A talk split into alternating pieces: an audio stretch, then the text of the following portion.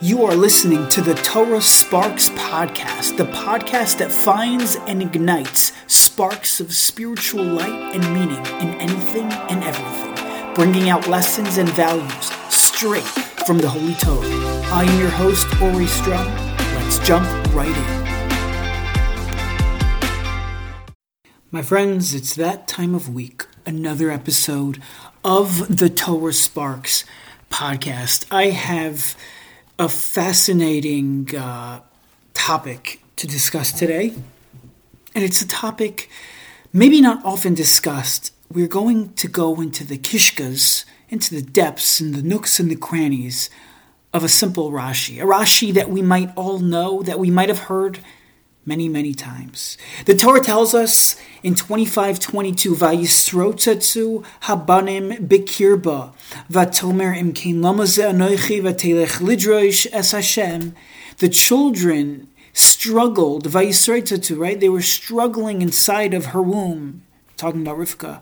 And Rivka said, "If so, why do I exist?" So she went to inquire of God. Now, what happened? We all know. Ask a first grader. Ask a third grader. Why he skipped second grade? I'm not sure. Go back to the second grader. Ask him too. They will all tell you.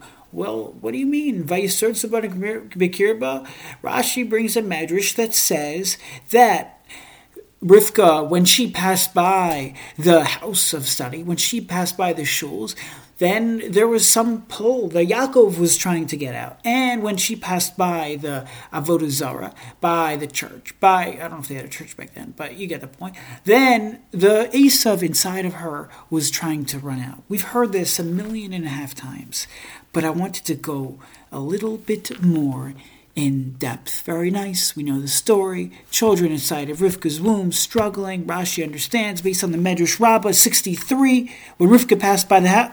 Right. If you notice, if you look closely at the Rashi and read it with a keen eye, we'll begin to notice some interesting things. You know, the whole storyline Rashi's getting from the Midrash Rabbah 63. The problem is Rashi misquotes the Midrash. Wait, what?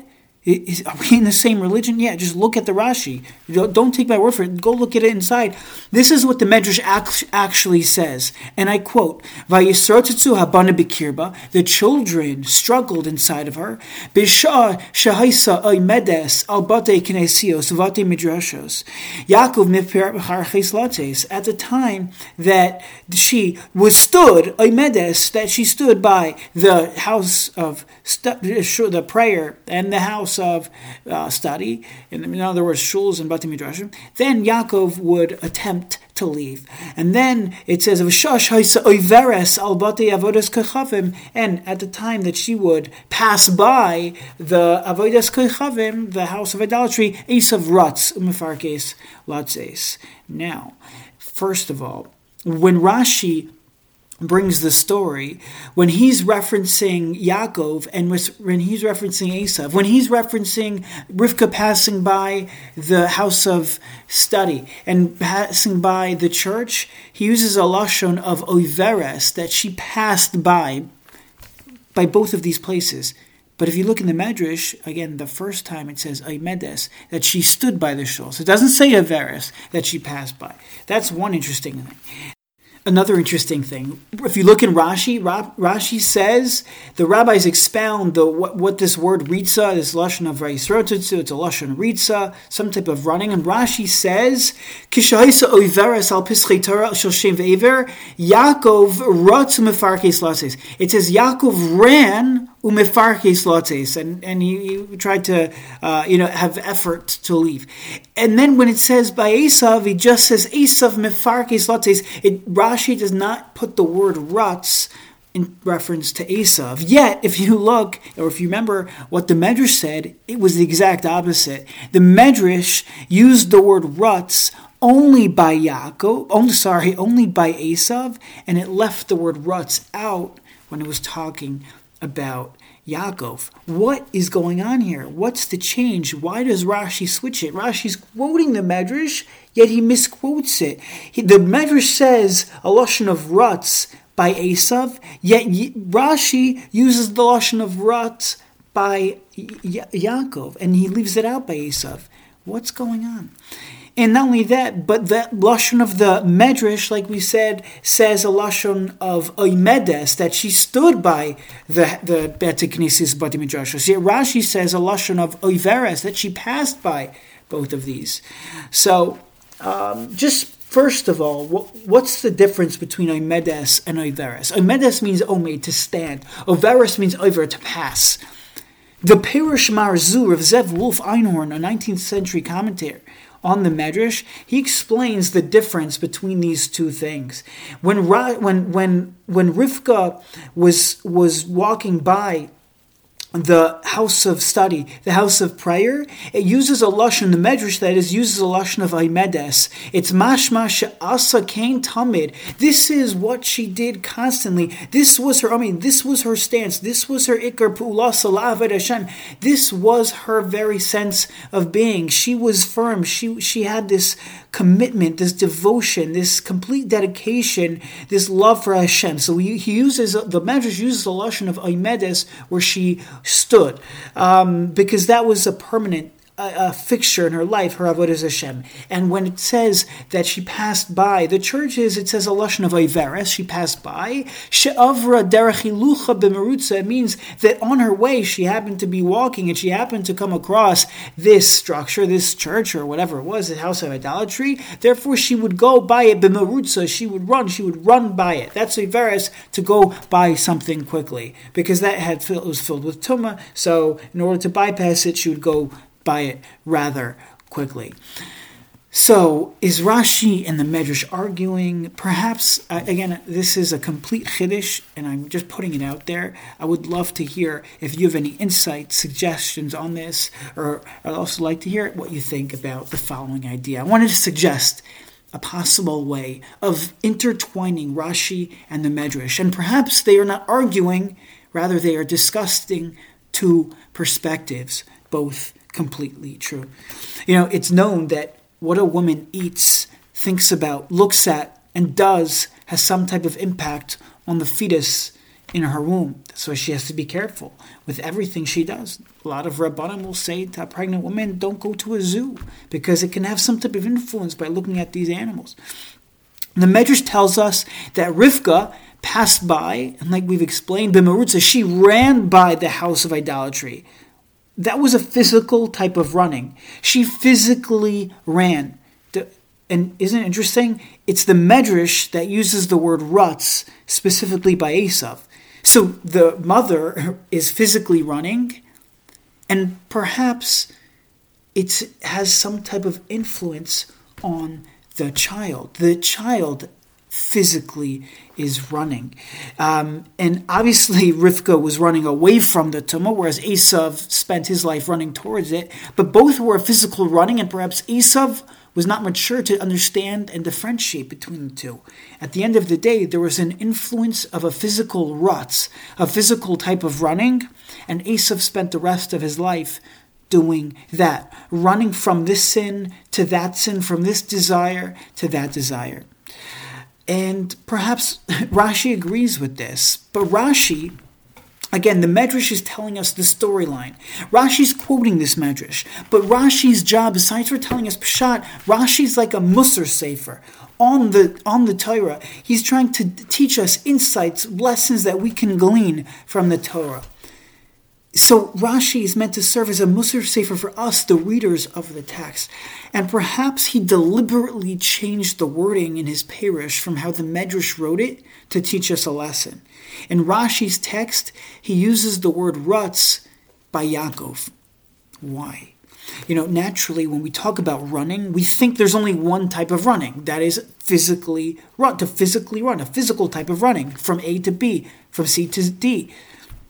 But that's not true. We know there is something more. We know there is another type of running. There is another type of ritza, that is a spiritual running. In fact, the word ratzon, the word ratzon, the shorish is rutz, to run. The idea of spiritual running is a strong will of commitment in one's divine service. This was the lifestyle in which Yaakov tapped into. So he was also a runner. just a far different type than his evil brother. So the Medrash is correct. Esav was rutz, but it was a physical running. It was running after taivas and running after the idolatry and running after murder and running after this and that. It was running in the physical realm. Unless you think that only Esav was a runner, Rashi comes along and tells us, wait, don't forget, that Yaakov was also a runner. But he was a spiritual runner, running to do the will of his creator. And perhaps this is why Rashi says Rutz by Yaakov Avinu, to teach us that his way of living, being connected to spirituality and sitting in the yeshiva, is the ultimate type of Rutz, is the ultimate type of running, a spiritual run. And when the Medrash says that Rivka was a medes by the house of study and the house of prayer, it was a spiritual standing. Her stance on life was one of commitment and close connection with Hashem. This type of standing is called running. So why does Rashi change it to oiveres and use that language by both Yaakov and Esav? Again, the Medrash is telling us the story, what happened. But perhaps Rashi is adding a level of meaning and understanding that makes it practical for us, the readers. The word oiveres is explained as a meaning of passing quickly. Yaakov understood that there's a type of oiveres that exists in the Medes. You see, both Yaakov, and again, this is a chiddush. There's two types of oiveres, and it was viewed differently by Yaakov and Esav. And perhaps Rashi's alluding to this fact that both Yaakov and Esav saw the world as oiveres, transitory, just temporary. They argue, though, what the transition was to. You see, Esav, as evident of selling the birthright, he thought that once he dies, that's it. It just ends. And that's why he lived his life physically running to fulfill all of his desires. He had no control. But Yaakov, who lived his life focused on good things, understood that this world is a stepping stone, a temporary stage before the next world.